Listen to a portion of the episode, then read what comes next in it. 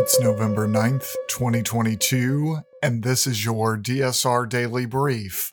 I'm Grant Haver. Chris Cotnor is out on special assignment.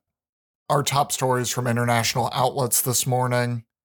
Everyone is covering the midterm elections in the US. Here is how the BBC sees it. Republicans and Democrats are in a tight race for control of the US Congress as counting continues following the midterm elections. Republicans are favored to win the House of Representatives, but the fight for the Senate is on a knife edge. The results of key Senate races in Georgia, Wisconsin, Arizona, and Nevada are still in play. It means that the verdict on which party holds power in the upper chamber of Congress may not be known for days or even weeks. Florida's Ron DeSantis won a large victory to stay in office, setting him up for a potential 2024 presidential run. Meanwhile, Democratic candidate in Georgia, Stacey Abrams, conceded the race to the Republican governor, Brian Kemp. The Straits Times is reporting that North Korea fired at least one ballistic missile into the sea today as South Korea said it had identified debris from an earlier launch as part of a Soviet era SA 5 surface to air missile. Japan's Coast Guard said the ballistic missile appeared to have fallen into the sea minutes after the launch was reported. The launch came after South Korea concluded an analysis of what it had initially said was part of a North Korean short range ballistic missile that landed near South Korean waters last week. Highly polluting emerging economies, including China and India, should pay into a climate compensation fund to help countries rebuild after climate change driven disasters. The Prime Minister of the island nation of Antigua and Barbuda said yesterday, according to Reuters. The comments marked the first time the two nations have been lumped into the list of major emitters that island states say should be held to account for damage already being wrought by global warming. Prime Minister Gaston Browne, speaking on behalf of the Association of Small Island States negotiating bloc, told reporters the world's first and third largest greenhouse gas emitters those still emerging economies have a responsibility to pay into a fund. To date, climate vulnerable countries have called on historical emitters like the US, UK, and EU to pay climate reparations. Elsewhere, the AP is reporting that Southeast Asian leaders are set to convene in Cambodia's capital tomorrow to discuss the challenge of trying to curtail escalating violence in Myanmar while the country's military led government shows no signs of complying with the group's peace plan. ASEAN, which includes Myanmar, has tried to play a peacemaking role since shortly after the country's military ousted the elected government of Aung San Suu Kyi and seized power in February 2021. At a special meeting at the end of October, the foreign ministers of ASEAN's other members acknowledged their efforts to bring peace hadn't succeeded and called for concrete, practical, and time bound actions to support the implementation of its five part peace plan. Myanmar's government initially agreed to the plan, but has made little effort to implement it aside from seeking humanitarian aid and allowing ASEAN's envoy to visit.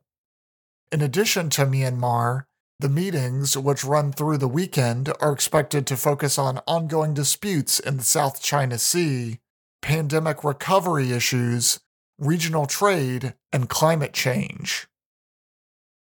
Russia is moving detained U.S. basketball star Brittney Griner to a penal colony drawing a sharp rebuke from the White House, according to the liberal Moscow Times. Griner, convicted of a possession of a small quantity of cannabis oil, was transferred out of a detention center on November 4th, her legal team said. We do not have any information on her exact location or her final destination, they said. White House Press Secretary Karine Jean Pierre reiterated that the U.S. had put forward a substantial offer to Russia to resolve her case. Al Jazeera is reporting that Australia's defense minister has ordered an urgent review of secrecy policies in the military in response to concerns that Australian pilots were among Western military personnel recruited to provide training to the Chinese People's Liberation Army. The defense minister said yesterday that enough evidence had been provided to warrant a detailed examination into the adequacy of current defense policies and procedures, and that to reveal Australian military secrets was a clear and unambiguous crime. The minister declined to say whether any Australians had been discovered to have provided military training to the Chinese. An Australian Parliament hearing was told by defense officials earlier this morning that it cost more than $9.75 million to train a jet fighter pilot.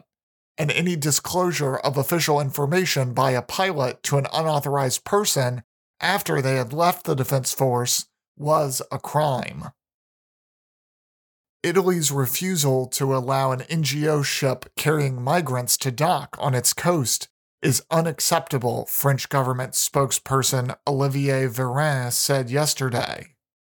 Politico Europe reports that the Ocean Viking, a ship carrying 234 migrants and operated by the NGO SOS Mediterranee, has been stranded at sea for weeks. Italian Prime Minister Giorgia Meloni's government has told vessels to dock in other countries. The Italian government seemed to confirm yesterday evening that France had accepted the ship. It expressed its heartfelt appreciation for France's decision to share responsibility for the migratory emergency that has remained on the shoulders of Italy and a few other Mediterranean states to date, opening ports to the ocean ship Viking. But the French government is strongly rebutting Rome's claim, marking the first diplomatic spat between the neighbors since Meloni became prime minister two weeks ago. The current behavior from the Italian government is unacceptable, Véran said on France Info. As the ship is still in Italian territorial waters, we want Italy to play its part and honor its European commitments. In lighter news, Every year, I feel like people are raising the bar on stuffing for Thanksgiving, but this is getting a bit ridiculous.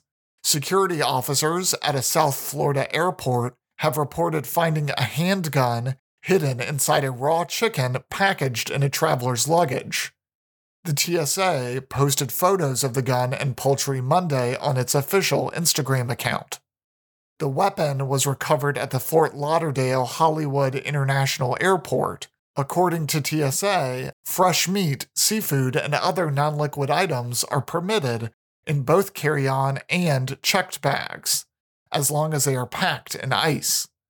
Unloaded firearms are allowed to be transported in checked bags, but they must be declared at the ticket counter and packed in a locked, hard sided container. That's all the news we have for you today. Be sure to rate, review, and subscribe so that more people can find the show. If you have a tip, topic, or correction you'd like to flag for us, please email us at podcasts at thedsrnetwork.com. Members of the DSR Network will receive an evening newsletter version of the DSR Daily Brief and bonus weekend briefs. Last weekend, we spoke with Scott Bade, a senior analyst in the geotechnology practice at the Eurasia Group, about Musk's takeover of Twitter.